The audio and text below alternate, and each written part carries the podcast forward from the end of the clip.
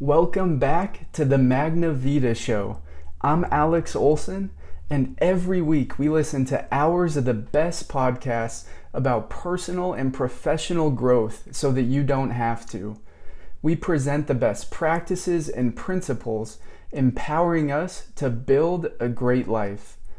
Last week we talked about principles and character skills. This week, the best podcast talked about our personal brand and being intentional. But first, for the bonus for this week, wanted to share a quote that relates to Memorial Day. So I hope you had a great time with family and friends yesterday, but also hope that you're able to remember the people in your life who have passed on, uh, whether they're in the military or not. I think it's really important to remember those lessons that they taught us and the examples that they were for us. I wanted to share a quick poem from Wallace Bruce, and he said, Who kept the faith and fought the fight, the glory theirs, the duty ours. And I love the message in that, that they've sacrificed so that we can be here. So let's take on that legacy, let's take on that challenge, whatever we're struggling with. Let's use their examples to help us overcome. But we had three great podcasts this week, so let's get into it. The first podcast comes from Beyond the Uniform, and it interviewed Lida Citroën, and she helps people tell their stories, helps them build their brand. And so I totally get the pushback and being uncomfortable about having a personal brand. Um, people will say a lot of times that products have brands, not people. And personally, I don't necessarily love the idea of personal branding, but I think that everyone has a brand. Lida said ours can either be by design or by default. And I think another part of it is that a personal brand can be really helpful. So, for example, my sister in law is a marriage and family therapist. So, therapy is her brand in some ways. And her Instagram account is Therapy with Caitlin. So whenever I see something about therapy, I send it her way. And I think it can be the same in our life that we can we're going to send a message to people either way. We're going to have a brand either way. But it can be up to us to make that something positive and something that lifts and helps people. So Lida said that building our brand helps us determine what kind of person we want to be. That there's a proactive aspect to our brand, that we can build it and it can be the one that we want, not the one that we've been given.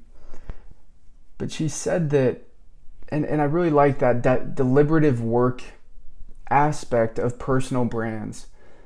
Lida talked about how people won't just line up to hire us. It's going to be hard and it's going to be a challenge. This reminded me of the red carpet syndrome. It's from Dr. Einat Wilf and I really like this lesson. She said that a lot of times we'll graduate from school or we'll be transitioning to a new job and we'll just expect people to roll out the red carpet for us. But it's not that way, that everyone is very qualified and we need to work and we need to put ourselves out there.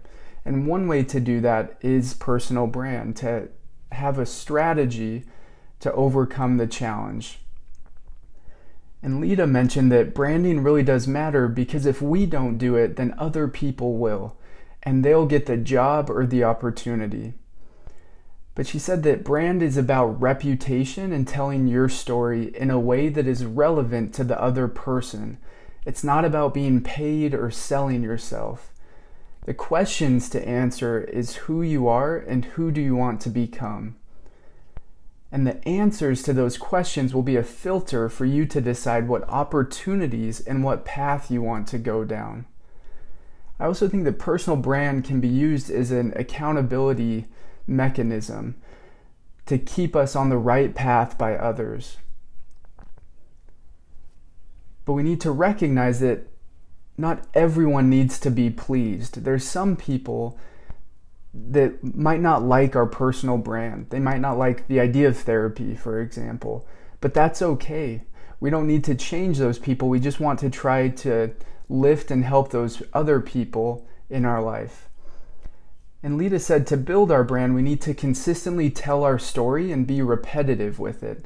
If something really matters, we want to emphasize it not just once, but we want to constantly be telling that story. We want to think about what do we want people to feel, to know, and to do. And then in closing, she was talking about the military transition, but I think we're always going through transitions in our life. And she talked about the importance of recognizing that our transition is our transition, and we shouldn't compare it with other people's, and we shouldn't wish that we were someone else. But instead, we should be patient with ourselves and with our journey. The second podcast from this week is the Minimalist podcast, and they did one on being mindful with Sam Harris. And I really liked, they said that mindfulness is just training your mind to step back, to be aware without judgment. And a lot of times it can seem frustrating or super hard, and we think we have to be a monk to be mindful.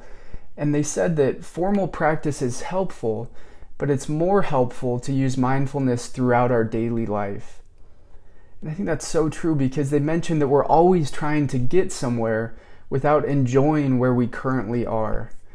So when I was doing my mission in Armenia, I had a mentor and a really good uh, spiritual leader there, and he said that he said we should remind ourselves wherever we are, be there. So he said, wherever you are, be there. And that was such a powerful lesson for me at the time because I was so far away from home. But in a lot of ways, I was still there. I was still with my friends and my family, especially, and I wanted to be there with them. I, I felt bad about the things I was missing out on, but this that that idea of wherever you are, be there. That reminded me that I can't change those things at home. I can only change where I currently am. And if I can't be happy where I currently am, then I'll never be happy. And so it was a great lesson for me about being mindful and just trying to focus on the present moment. But I also like they mentioned that reframing our experience is just as important as mindfulness. And that's something I've studied resiliency and I've heard that reframing is also really key to resilience. That if we can take on the attitude that whatever happens to us, is for a reason or it's for the best. It's the idea of the obstacle is the way. That if we can recognize how it's strengthening us and helping us to become better, then we'll be happy and we'll be able to keep going. And the last point that I liked from this podcast, they said the time to develop a strong mindfulness practice is not when you really need it.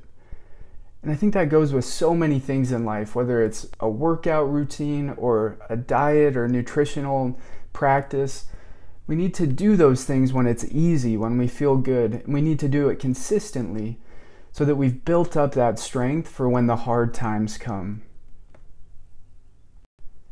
The last podcast from this week comes from the Tim Ferriss Show, and he interviewed Ramit Sethi. Ramit started the really successful company and he wrote a New York Times best-selling book called I Will Teach You to Be Rich. And so I, I totally understand if there's some aversion or pushback to that title. It seems clickbaity and it kind of seems like a scam. But to Ramit's credit, he recognizes that. And he explained how he chose that name when he was in college. Um, but I, I really like some of the lessons that he taught from this. And one of the big ones when it comes to money, Ramit talked about how their sh- money should be separated into two categories into the things that we care about and the things that we don't. And I really liked, he said we should spend more on what we love and less on what we don't. It's simple, but I think it's so powerful that it's so easy to get caught up on spending money on things that don't really matter to us because we feel like we need to maintain a certain image, or just subconsciously, we feel like that's what we're supposed to do. So, whether that's spending on a huge house, or a nice car, or nice clothes, and I'm not against any of those things if that's what really matters to you. But I think it's important to make that, to be intentional and to make that decision for ourselves rather than letting society make it for us. And Ramit said that we should cut mercilessly and cut thoughtfully on things that don't matter to us, but we shouldn't worry about spending on the things that do matter to us. He talked about how maybe we shouldn't even have a budget with those things. And I know that might be pushing it a little too far. He gave the example how he him and his wife love strawberries. And so for them, they don't feel bad about buying a whole bunch of strawberries because that, that makes them happy and they enjoy it. And so whether they're spending $3 or $10 at the grocery store on strawberries is not going to make or break them. And it's something that brings them joy. And he talked about how we should dream big and think about what we really want to spend money on. And we shouldn't put limits on ourselves and we also shouldn't be afraid to ask other people for help.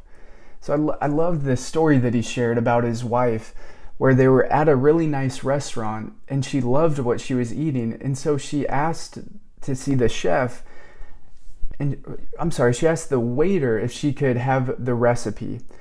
And so she didn't want to be a nuisance and she didn't want to be bothering to anyone, but she just asked if she could have the recipe. And the chef was so appreciative that he came out to, and he started talking with them. And he said, I really appreciate you asking for this. And so I'd like to give you a free cooking class. And Ramit talked about how people want to say yes, and people who are the best at something love to share their skill. And so in life, he said that we don't always get what we deserve, we get what we negotiate for. And sometimes negotiation is just asking. And so I love that idea that we shouldn't put limits on ourselves and we shouldn't be afraid to just ask for those opportunities that are out there. Just a couple more lessons from this. I, I really liked, he talked about going slow to go fast. That if we can remember our North Star and our purpose for doing something, then we'll be able to get there and we'll have a path and direction in our life. He also said that we need to have a playbook in our life to set up routines and systems so that we don't have decision fatigue and we can focus on what's most important. In the last part that was interesting, he said when looking at someone that is successful, we should ask ourselves are they succeeding because of this specific action or in spite of it? So, before in the podcast, we've talked about the survivorship bias and I think this was another good example of that.